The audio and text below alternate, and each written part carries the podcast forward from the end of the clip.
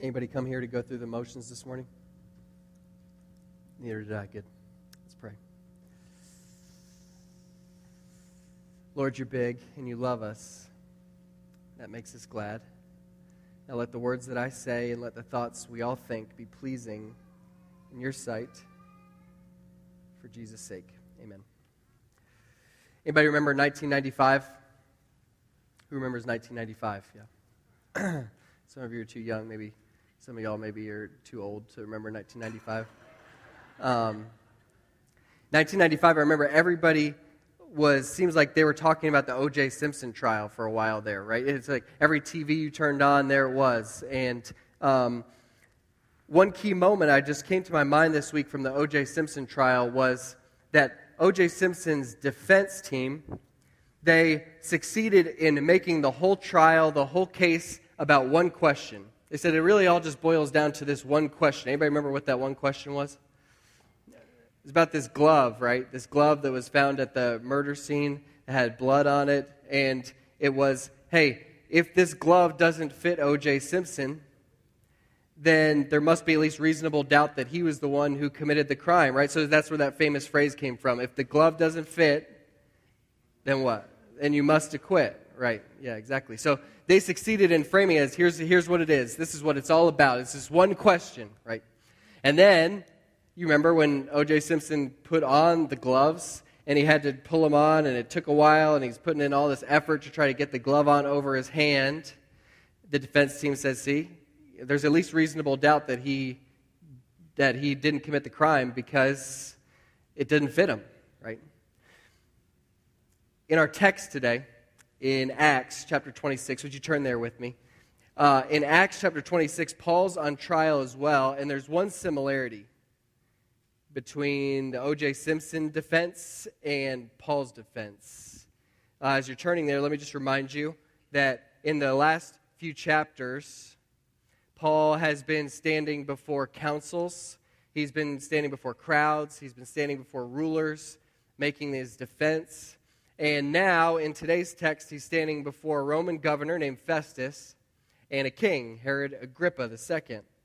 And he, Paul, is going to frame this whole trial, this whole case, as though it really just boils down to one question. He's going to say in his defense that this really comes down to one issue, one thing. Uh, I'm going to read chapter 26 of Acts right now, actually, all the way through. It's a long text. Um, so let's just take a moment and clear out distractions, other things we're thinking about, people who are texting us right now. Just block it all out. And we've got to be locked in as we read Acts chapter 26. And as we read, I want you to look for what is the one question, the one issue that Paul says this is all about. This trial, his life, everything, it all comes down to this. What is it? Please follow along as I read, starting in verse 1 of Acts chapter 26.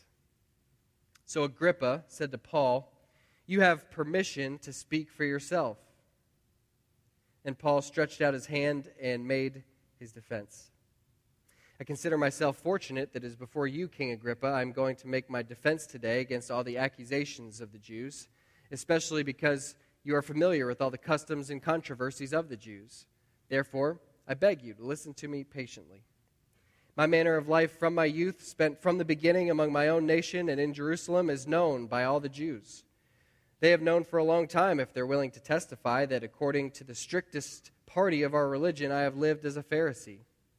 And now I stand here on trial because of my hope and the promise made by God to our fathers, to which our 12 tribes hope to attain as they earnestly worship night and day.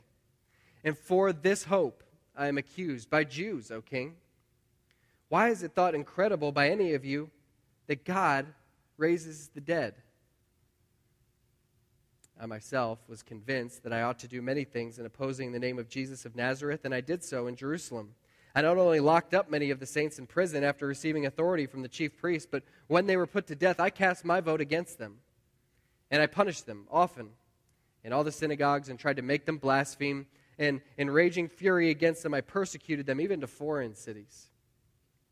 In this connection, I journeyed to Damascus with the authority and commission of the chief priests. At midday, O king, I saw on the way a light from heaven, brighter than the sun, that shone around me and those who journeyed with me. And when we had all fallen to the ground, I heard a voice saying to me in the Hebrew language, Saul, Saul, why are you persecuting me? It is hard for you to kick against the goads. And I said, Who are you, Lord? And the Lord said, I am Jesus, whom you are persecuting. But rise and stand upon your feet, for I have appeared to you for this purpose to appoint you as a servant and witness to the things in which you have seen me and to those in which I will appear to you, delivering you from your people and from the Gentiles, to whom I am sending you to open their eyes, so that they may turn from darkness to light and from the power of Satan to God, that they may receive forgiveness of sins and a place among those who are sanctified by faith in me. All right, about halfway done. Everybody shake out the shoulders a little bit. Let's continue. Therefore, O King Agrippa, I was not disobedient to the heavenly vision, but declared first to those in Damascus, then in Jerusalem, and throughout all the region of Judea, and also to the Gentiles that they should repent and turn to God, performing deeds in keeping with their repentance. For this reason, the Jews seized me in the temple and tried to kill me. Today I have had the help that comes from God. And so I stand here testifying both to small and great, saying nothing but what the prophets and Moses said would come to pass that the Christ must suffer, and that by being the first to rise from the dead, he would proclaim light both to our people and to the Gentiles. And as he was saying these things, in his defense, Festus said with a loud voice, Paul, you are out of your mind. Your great learning is driving you out of your mind. But Paul said, I'm not out of my mind, most excellent, Festus, but I'm speaking true and rational words. For the king, that's Agrippa, knows about these things, and to him I speak boldly. For I am persuaded that none of these things has escaped his notice, for this has not been done in a corner. King Agrippa, do you believe the prophets? I know you believe. And Agrippa said to Paul, In a, in a short time, would you persuade me to be a Christian? And Paul said, Whether short or long, I would to God that not only you, but also all who hear me this day might become such as I am, except for these chains. Then the king rose, and the governor and Bernice and those who were sitting with them. And when they had withdrawn, they said to one another, this man is doing nothing to deserve death or imprisonment. And Agrippa said to Festus, This man could have been set free if he had not appealed to Caesar. It's the word of the Lord. Did you catch the question? Did you catch what Paul thinks this all hinges on? He led with it right there at the beginning, verses 6 through 8. Right? Take a look there again. Verses 6 through 8, he framed the whole issue. He said, I stand here on trial because of what? Because of my hope. My hope in what? In the promise. And then we start asking, well, what is the promise that he's hoping for that he thinks is why he's here on trial this day? And we keep reading. In verse 7, he talks more about the promise. And in verse 8, he tells us what it is that God raises the dead. It's the resurrection. That's, that's the central issue that Paul says that this all hinges on that Jesus, the Messiah, rose from the dead. So that's our big question for today. It's the question that I'm asking each person here.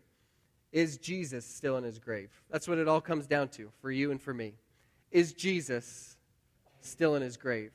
And Paul, by the way, isn't just framing the issue as if it's really about this when it really isn't. Uh, Festus himself, after he heard Paul in the last chapter, you might remember at the end of chapter 25, he told Agrippa, Hey, here's the best I can figure out about what this is all about. It seems like there was this man, Jesus, who was dead, but whom Paul thinks is alive. That's the best I can gather from all of this discussion so far. Okay? It all boils down to this Is Jesus still in his grave? There's something in this text for each of us this morning. For the one who believes that Jesus is still in his grave, and for the one who believes that Jesus has risen from the dead. Right? Um, so we're going to take time and walk through the text. And first, I'm going to speak to those who don't believe that Jesus is risen. And then I'm going to speak to those who do believe that Jesus is risen. So, first, to those who don't believe in the resurrection of Jesus, I have two questions, two statements for you. First question is for those uh, in, a, in a large portion of Americans, and there's surely some here today, who don't believe in the resurrection of Jesus, but who still do have some kind of belief in some sort of God, some sort of higher power or deity who's out there who's above this world and not limited to our physical realm. Okay? This is a question for you, and it just comes from the question Paul raised in verse 8. Is it really so unreasonable that God can raise the dead? Right? If you believe in a God, is it so unreasonable that this God, who at least had some sort of hand in making everything, according to what you believe, and who in some way stands above this world and the galaxies, is it so unreasonable that that God that exists would be able to raise someone from the dead? Right, so if you don't believe that Jesus rose from the dead, okay. But if you don't believe Jesus rose from the dead because that sort of thing just doesn't happen, I want to challenge you to think again. If you believe in a God, is it so unreasonable that that sort of God could raise the dead? Just a simple question to start out. My next one is a statement, and it's particularly for those in the room who might be Jewish but don't believe in the resurrection of Jesus. If you're Jewish and don't believe in the resurrection of Jesus, Paul paints the picture this way This, the resurrection of Jesus, was the promise of God to your fathers, and it is also the hope of your people. Do you see that astounding claim that Paul made in verses 6 and 7? And then he goes back to it in 22 and 23, doubles down on it. He's claiming that Abraham, when Abraham raised the knife to kill his son Isaac, he was trusting that one day Messiah would rise from the dead and be the firstborn of a new resurrection life. When Moses spoke about a prophet like himself who was coming one day, when David sat down to pen the 16th psalm and he wrote about this holy one who would never see decay right? Paul's saying that they were all writing in the hope one day of a Messiah who would die and then rise again from the dead. Paul goes so far to say that devout Jews in this day, and we could extend it to our own day, devout Jews who still pray and worship are praying and worshiping in the hope of a Messiah that will one day come and then rise from the dead. Now, some of you might be like, you know what? I'm going to have to take exception with Paul there because, yeah, I get that he was a great scholar in his time before he gave his life to Jesus. I get that he studied under Gamaliel and had great learning. But I am Jewish, or I know Jewish people. I know not that not many Jewish people are living with a conscious hope in the resurrection of their Messiah. That's not what they're thinking about as they pray and as they worship. But I think Paul anticipates that objection. And I think what we hear him saying in response is look again at your own scriptures, right? In verses 22 and 23 of our text, Paul says that when he's talking about the Christ, the Messiah suffering, and the Messiah dying, and the Messiah rising from the dead, he says he's saying nothing more than what the law and the prophets testified must happen, right? He's not going a word beyond it. That's an astounding claim. And there's many people in this congregation who would love to walk you through that in more detail, myself included, if that's something that you're interested in. But just a little teaser to whet your appetite, we can just do it from one chapter in the Old Testament, in the Hebrew Bible, from Isaiah chapter 53, a well known text that is talking about this servant of the Lord, this figure who embodies Israel, who one day uh, would be considered a Messiah figure. Here's what it says about him it says, Surely he has borne our griefs and carried our sorrows. So, this Messiah that's being hoped for is one who's going to suffer. And then it says, Well, beyond suffering, he was cut off out of the land of the living, stricken for the transgression of my people. That sounds like this Messiah has died, right? Just out of the land of the living. They made his grave with the wicked. This Messiah is thoroughly dead, by verse 9. And then verse 10 says, When his soul makes an offering for guilt, he shall see his offspring. He shall prolong his days. How, how could his days be prolonged if he's dead? Is this, is this hinting at a resurrection for the Messiah? And we see in verse 12 it certainly is. Therefore, I will divide with him a portion with the many, and he shall divide the spoil with the strong, because he poured out his soul in the past to death and was numbered with the transgressors. This Isaiah 53 paints a picture of a Messiah who suffers and dies and then comes back to new life again. The Hebrew scriptures are full of a testimony to a resurrection existence that is to come, a new heaven and a new earth that, in the first instance, comes about by the firstborn from among the dead, the Messiah, who rises to new life again. You may not have seen that before in the Hebrew Scriptures, but when we look closely at it, Paul's right. This is nothing novel that he's saying. He's only saying what's been foretold from the law to the prophets and onward. It's, he's only saying what's been hoped for by generations of Jewish people, uh, hoping for the redemption that would come from a, a Messiah who would be ri- risen from the dead. So I've asked a question, I've given a statement. Another question. It's for the one who doesn't believe in the resurrection of Jesus, the one who's maybe the most hostile toward that idea here this morning, the one who's most opposed to it. And the question is just are you ready for God to break down your defenses? Question might seem impertinent, but many of us in this room have experienced it that when we were the most hardened and hostile to God that we ever were, that His pursuing love came and invaded our hearts and didn't let up and relentlessly pursued us until He won our hearts to Himself. Did you see what Paul was doing five minutes before he met the risen Jesus? Verses 9 through 11, right? He told the story. He was rounding up Christians to have them thrown in prison and even killed. Right? If you would have told him in that moment that he was going to become the greatest missionary that Christianity has ever known, he would have laughed in your face. Right? But then the risen Jesus showed up on the road to Damascus and kicked in the door to his heart and knocked him flat on his face so that he said, Lord, Lord. And that risen Jesus overwhelmed him with his pursuing love until Paul got up from that Damascus road ready to do whatever that Lord Jesus would ask him to do. Are you sure he won't do the same for you? I had a mentor in high school. His name was Brian Trost. Uh, he was my uh, he was a leader of a mission organization called Young Life. They had it at our school, and um, he used to ask us, those of us who were believers at the school, he used to ask us, "Who at your school is the most hardened, most hostile to Christianity? Who's the least likely person in your school to come to know Jesus? And our senior year, the answer to that question was clear. We, we all said Nick Iwema. Nick Iwema is the one who's least likely. Nick Iwema was the guy who, before our football games on Friday nights, you'd look over at him in the locker room and he'd have like dozens of push pins just stuck into his shoulder because he wanted to make himself angry before the game started um, he was dealing drugs in the school. Our, our, senior year, this is not a lie, he stole one of the teacher's cars from the parking lot on lunch break and took it to the mall. Um, Nick Iwema thought that Christianity, religion, all of it was a joke, right? Um, so we all said, Nick Iwema, he's the one, he's the furthest away. And so Brian said, okay, I'm going to start praying for him. I'm going to start praying that he comes around one time and hears the gospel at one of our events. And so Brian started praying for him. We did because we thought that it felt bad not to. And then, sure enough, Nick Iwema came to an event and heard the gospel. It doesn't seem like anything ever came of it, but we were just astounded, shocked to see him show up and he got to hear the gospel.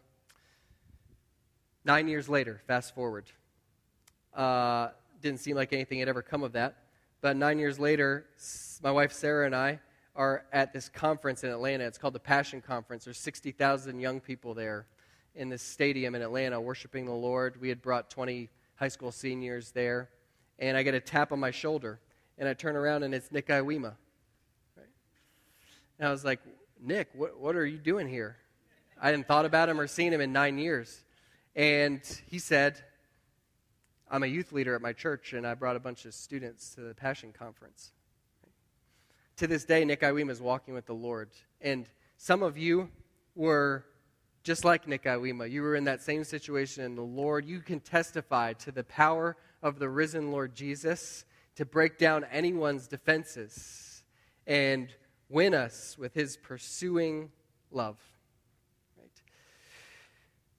Maybe someone here this morning is going to be the next Paul, the next Iwema, the next one who comes in with their teeth clenched against Jesus but leaves ready to take a bullet for him. I wouldn't be surprised if God did it. It's my prayer this morning that somebody would be in those shoes, that the Lord, as I'm speaking this morning and as you're reading the Word of God, that the Lord's Spirit would come upon you and that you too would be saved by Him. One more statement to those who don't believe in the resurrection of Jesus. Uh, just want to be clear that your opposition to the resurrection of Jesus isn't merely intellectual. That's not what's going on. It's not merely intellectual that you disagree with the resurrection of Jesus. If our problem, if our fundamental human problem was that we have a lack of information, then gaining more intellectual knowledge would be the answer to that problem, right? But that's not the way the Bible talks about it. That's not the way our text today talked about it, right? Look at verse 18, how Paul uh, frames the issue. Uh, actually, it's Jesus speaking, who frames the issue as he's speaking to Paul. What's the state of humanity in verse 18? Uh, the state of humanity is that people are blinded, right? They're in darkness, they're stumbling around, and it even says there that they're under the power of Satan. Did y'all realize that? That nobody's born on God's side? Did you realize that nobody's even born neutral? Like a free agent that could go either way? Like, we are born under the power of Satan. That's what Jesus teaches right here in our text, and that's what Paul goes on to teach in Ephesians 2. Jew or Gentile, we're born under the power of Satan. That's our default condition. And it takes more than an intellectual argument to free us from the rule and control of Satan, the evil one, who just wants to steal and kill and destroy us, right? It takes the power of the risen Jesus to break us free from the chains of that rule that we were under and bring us into a new kingdom, the kingdom of Jesus, a kingdom where there's life and love. So we need more than intellectual arguments. We need power. And, you know, we need power for another reason, too. It's not just that because we're under the power of Satan, we need to be broken out of that. We also need power, not just intellectual arguments, because we treasure our sin, don't we? By nature, by default, we treasure our sin.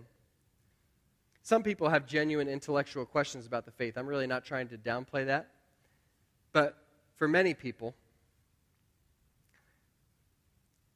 who have intellectual questions, their hang-ups with Christianity aren't really intellectual when it really comes down to it. That was the case for my friend Chris. He, uh, when I was a high school teacher, he was in my American history class. Over the course of that year, he came to profess faith in Christ. He was all fired up about Jesus, wanting to soak up everything he could learn. And then after a year or two of that, he started coming around to me with questions about the faith uh, hey, is the Bible really reliable? Hey, isn't this a contradiction in the Bible? And I would walk him through the questions he had and show him that there were really great answers to these questions. Once you understand how the Bible's written and what it's meant to do, a lot of these questions uh, become non questions, honestly. And he was actually pretty persuaded by most of my answers, but he would just come back with another question each day and another and another. They became increasingly obscure questions, right? That didn't really have a lot, it seemed to me, to do with his heart. And so one day I just asked him, you know, Chris, forgive me if I'm wrong, but this seems like this isn't really about any intellectual hangups you have with Christianity. It seems to me like maybe what it is is that you want to live the way your friends are living. You want to live a life that's apart from Jesus and get to be free to do the things that you want to do, sinful things. And if you can find an intellectual way out, then you'll have feel the freedom to do that. Is that really what's going on here? he thought about it for a minute and he said, Yeah, I actually do think that that's what's going on here. I just can't, I, I just really want to do what my friends are doing. I want to live this way. There are many people in that camp, right? Sure, we have intellectual questions, but really, bottom line, when it comes down to it, we treasure our sin and we don't want to let it go. And I wonder if that's a little bit of what was going on with Herod Agrippa in our text. Like, did you notice that as Paul makes his whole case, Herod doesn't say one word of objection in response to any of Paul's arguments, right? All that happens is when Paul starts to ask him, hey, what about you, Agrippa? I know you believe the prophets. Do you believe what I'm saying? He doesn't, he can't even deny it. He can't even push back on any of it. He just says, Are you trying to make me a Christian right now? Right? And I wonder, I wonder if Agrippa maybe could have been convinced by Paul's arguments. Maybe he could see that what Paul was teaching actually did line up with the prophets, but to Herod Agrippa's side is this woman. Do you see what her name was there? Bernice. This Bernice was the Marilyn Monroe or Kim Kardashian of the day. It was kind of like always in the news, like what famous, powerful person she was being seen with at any given time.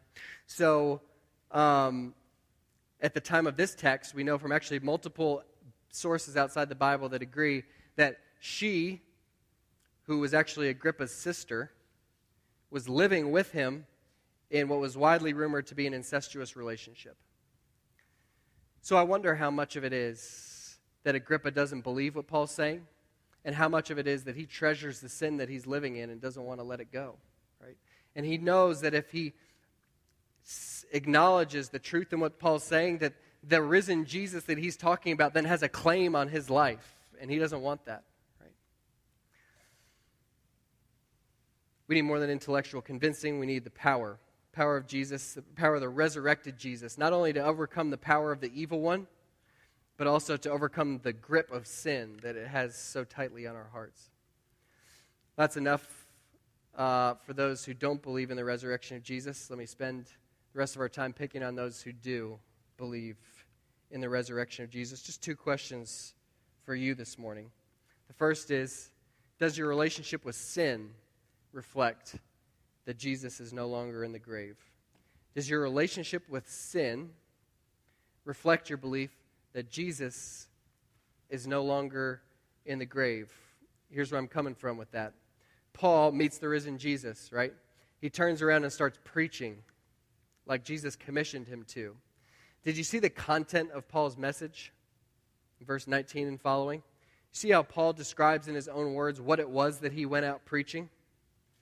We might expect him to say, So I went out preaching, accept Jesus into your heart?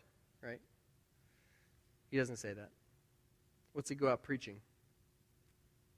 Declared that they should repent and turn to God, performing deeds in keeping with their repentance. That's Paul's summary of his message. According to Paul, according to the scriptures, if Jesus is risen and I believe that, then I need to break with my old way of life. I need to repent. I need to turn. I need to stop walking in the sin that I was walking in, turn toward God, and actually start walking in another way. And if we were thinking maybe he's just talking about some ambiguous type of just spiritual turning and not concrete actions of sin, he says it, right? perform deeds in keeping with your repentance. Right? The testimony of Scripture is clear, friends, that if we say we believe in the resurrection of Jesus, but our lives can be fully and thoroughly explained, even if Jesus is still in the grave, then we haven't actually experienced the Christian life yet. The Christian life is one that has been revolutionized by the resurrection of Jesus. And I mentioned this when it came up a few weeks ago in our text, and I know some people struggled with it that the Christian life is a life with no unrepentant sin. But in our conversations, I'm becoming more and more convinced of how critical this is for the life of our church right now. So I'm going to just continue bringing it up as it comes up in the text that the testimony of Scripture is unified, that the Christian life is one of repenting, turning from our sin, and not treasuring or harboring or nurturing any sin in our heart on an ongoing, willful, continual basis. The Bible doesn't just speak as though Jesus came to pay the debt for our sin, although it does say that, and that's critical. It doesn't just speak as though Jesus came to take the punishment for our sin, although it does say that, and that's critical. The Bible speaks as though because Jesus is risen, he came to take our sin itself. Right? In other words, I don't have to live in that sin anymore. I don't have to be in chains to the sins that I used to think I couldn't get out of, right? That I used to be helpless to, uh, to fall into. I don't have to be in that anymore. If Jesus is risen from the dead, then he is right about offering me to take out my heart of stone and give me a heart of flesh, a new heart that wants the things that he wants, that loves the things that he loves, that hates the things that he hates. And I'm telling you this, I know it on a firsthand basis. I was the one who was raised in the church, uh, who knew all the answers about the Bible growing up in Sunday school, um, but was scared to death as a teenager because I knew that I had a secret life, secret sin that I was nurturing that nobody knew about, that I really felt like I could not break free from. Like I was stuck in it. Like no matter how hard I tried, I tried so many different things, I couldn't break free. I heard so many sermons that motivated me to change my behavior, and I would be so fired up to change, and I couldn't change. And it was a scary place to be. And I've told you before, then there's just one Sunday morning. It was an Easter Sunday, and I heard the gospel for the 5,000th time I had heard it. Same message that Jesus died and then rose again in my place. And because he rose again, he's seated at the right hand of the Father, from where he sends the Holy Spirit to give me power to break free from the chains that were in my life. And for whatever reason it was that day, as the word was being preached and as I was hearing about the resurrection of Jesus, I just knew that God had done it. I could feel the chains break in my heart. I knew that I didn't have to go on doing that sin anymore. Now, don't get me wrong, I could go back to it if I wanted to but I wasn't stuck in it. I wasn't bound to it. I didn't have to keep sinning anymore. I had been given something new in my heart that now loved what God loved and didn't love that sin or treasure it anymore. God can do that, friends. He wants to do that. That's what He does in the life of a Christian. The life of a Christian should have a new relationship with sin that reflects that Jesus is no longer in the grave. Second question for those of us who do believe in the resurrection of Jesus do your relationships with unbelievers reflect your belief that Jesus is no longer in the grave? If, if we were to watch you interact with the unbelievers in your life, would that line up with the belief that Jesus is no longer in the grave? I'm sometimes um, caught off guard by how many Christians here on the North Shore have given up on trying to reach their Jewish friends and neighbors with the gospel right? you had two or three bad experiences in which you put yourself out there and tried and was received uh, negatively uh, or you got a hostile response. And so you said you know what? That's just that's just too hard soil. That's just not happening. So you've kind of directed your attention elsewhere maybe to people who grew up catholic and now are no longer in the church but jewish people your jewish friends and neighbors they're kind of off limits now but i'm just struck over and over again but that's that's a mentality that Jesus is still in his grave, right? Like if Jesus is alive, if he's no longer in his grave, then he's not a lifeless king who's powerless to do anything about our friends' hearts, right? If Jesus is no longer in his grave, then he can turn any heart to himself. He, we shouldn't assume that any of our friends are too far gone or too hardened to his gospel uh, to be reached by the risen Jesus. Right? That's Paul. I mean, how, if anybody had a place to assume that it wasn't going to be received well, it, it would be Paul on trial in front of people who seemingly are among the most hardened type of people to the gospel, right? But what does Paul do in this chapter? He turns his trial testimony into an evangelistic sermon. You saw it happen, right, in verses 24 to 29. The whole thing just shifts, and he just says, You know what? This is between you and me now, Agrippa. We're going to go at this right now. Let's go. Agrippa, you and me, where are you with this Jesus? I know you believe the prophets. You're hearing what I'm saying. Do you believe what I'm telling you, Agrippa? Right. But how many of us won't do that with somebody like Agrippa who believes this Old Testament Hebrew Bible prophets but doesn't yet believe in the risen Jesus? Others of you, I know, others of us are willing to get in that conversation and talk about the gospel ish, but you're not willing to do or you have a really hard time doing what Paul does in verse 27. And that's to make that direct to ask. To stop circling around it and just kind of talking in vague generalities about Jesus and what you believe and really get down to it and say, okay, but where are you? Where are you with Jesus? What do you think about Jesus? Where are you at with all this? Like, what is going on in your heart when I'm sharing all this with you? Right?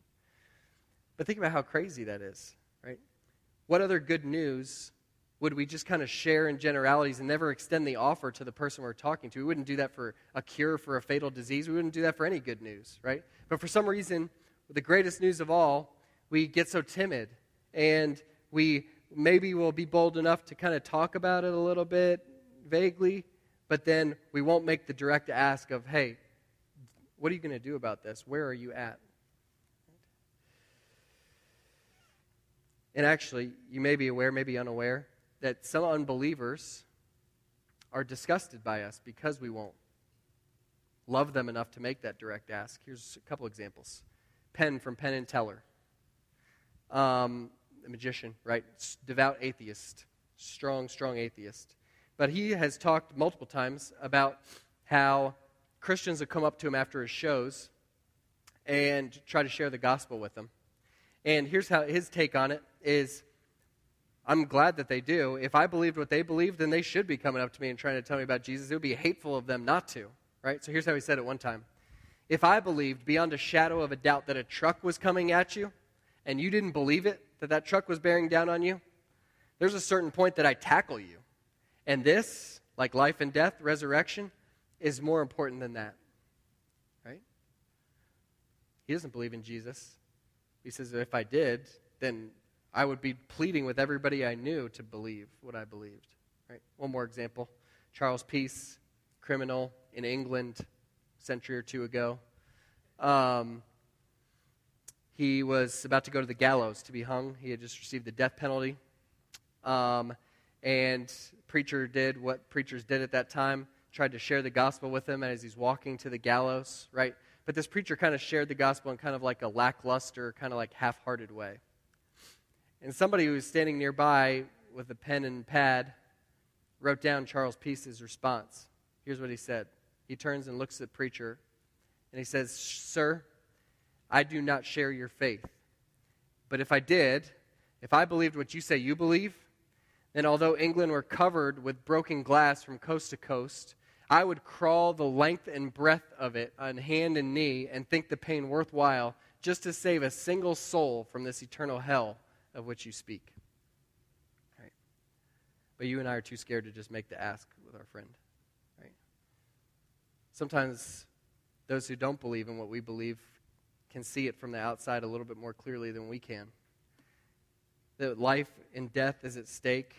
If we believe that Jesus is out of the grave, who cares if the person receives us negatively or they start being hostile to us? If, if I'm on my way to being raised with Jesus, like the Bible promises, and actually, like Colossians says, if, if there's a sense in which I'm actually already raised with Jesus and seated with him in the heavenly places, right? If that's true of me, then what's the big deal if somebody uh, reacts negatively to me or even is hostile to me, right? I'm only here for a moment.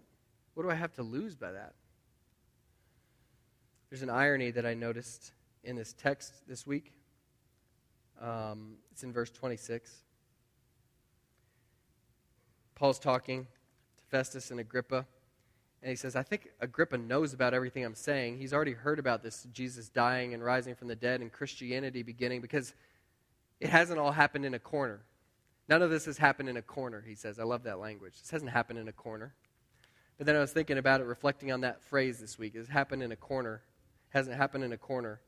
And I was thinking, man, so many Christians I talk to here on the North Shore it's as if we're living to try to put Christianity back in the corner, right? Like, like that would be like the greatest thing that could happen is if we could like go huddle off in the corner together with other Christians and just spend all our time there, safe from the outside world? Well, Paul is so interested in getting it out of the corner and putting it out on Main Street so everybody can hear about it. We are wanting to get back in the corner and uh, huddle up with our friends, uh, keep it small, right? We don't want our church or our youth group or our uh, small group or anything. We don't want it getting big because then it would be different. It would change. New people involved are always going to want to do things differently. Uh, we, right now, we have the people that we're comfortable with, right? We wouldn't want it to get any bigger. And then when you bring up to them that it's, well, that means that unbelievers out there who would never get exposed to what you know or get to hear the gospel or get to experience what you've experienced, you don't actually feel all that sad about that because your great happiness is to get to just be with other Christians in your corner, in your holy huddle, in your little God squad where you're safe, right? It's safe there in the corner. But y'all, if Jesus is no longer in his grave, then like we could have five trillion years to sing kumbaya with one another in the corner, and we still wouldn't even gotten started, right? The time that we're here now, this 70, 80 years, is a little blip on the radar of our eternal existence that's going to extend forever and ever and ever. And this is the 70, 80 years that we have a chance not to shove it into the corner, to extend the offer to as many people as we can out of love for them so that they can experience what we've experienced. Now, I'm not going to pretend like I don't ever feel that desire to go be cozy in the corner with other believers. There's something that is so refreshing about being with people who see the world the same way you do, right? It's just so much less painful and hard, right? But just because I feel that doesn't mean it's not wickedness, right? In the end, that's what it is. What's the second great commandment? Love your neighbor as yourself. Right? It's not neighbor love to stay in the corner with your Christians and withhold the offer of salvation to people who need it, who haven't heard about it.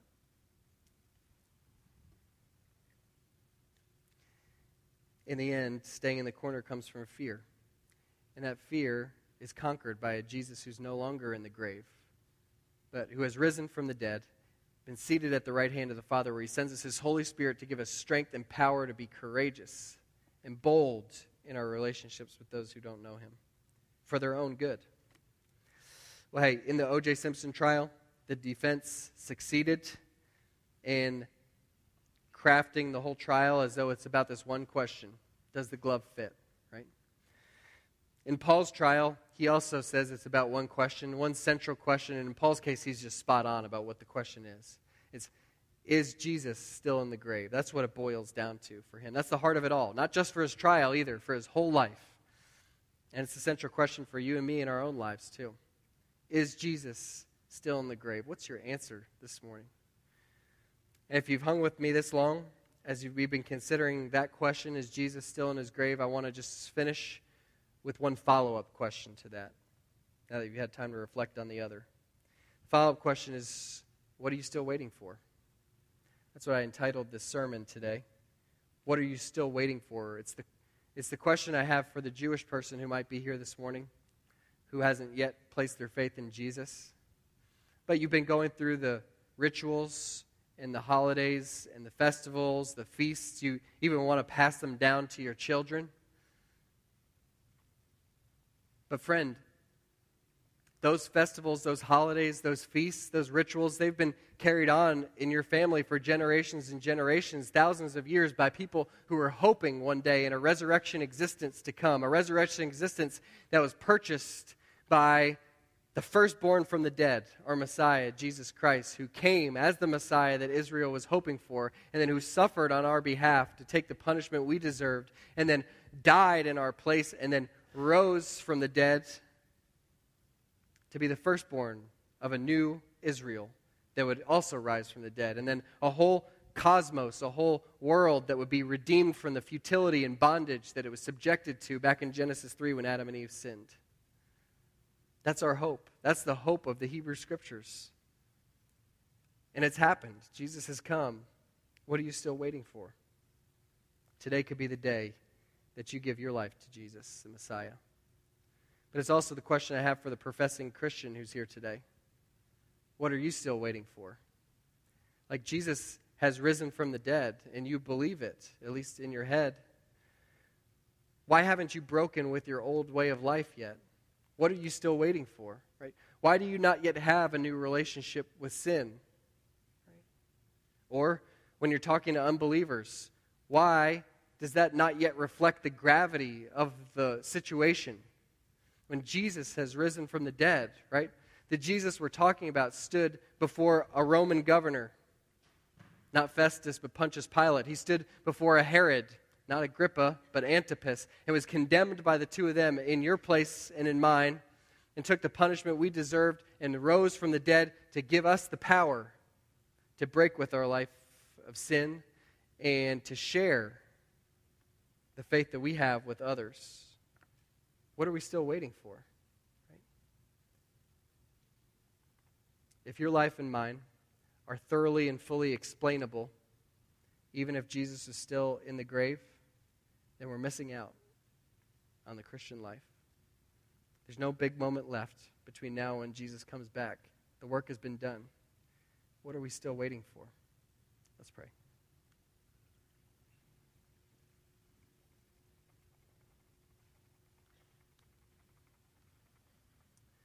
Heavenly Father, we thank you for sending your Son Jesus. We thank you that he lived the life we should have lived and that he died the death we should have died. And we thank you that when he was raised to new life, we were raised to new life with him. And as he ascended into heaven and was seated at your right hand, we too, in a sense, are seated with him in the heavenly places, even now, if we are in him. Thank you for the freedom that there is in that.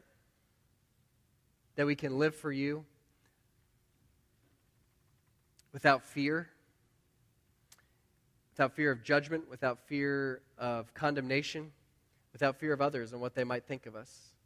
Lord, help us to be a people surrendered to you, a people who live under your lordship, and a people who live as if you are risen from the dead, Lord Jesus. It's in Jesus' name we pray. Amen. As we close, we're going to sing a song called I Will Follow.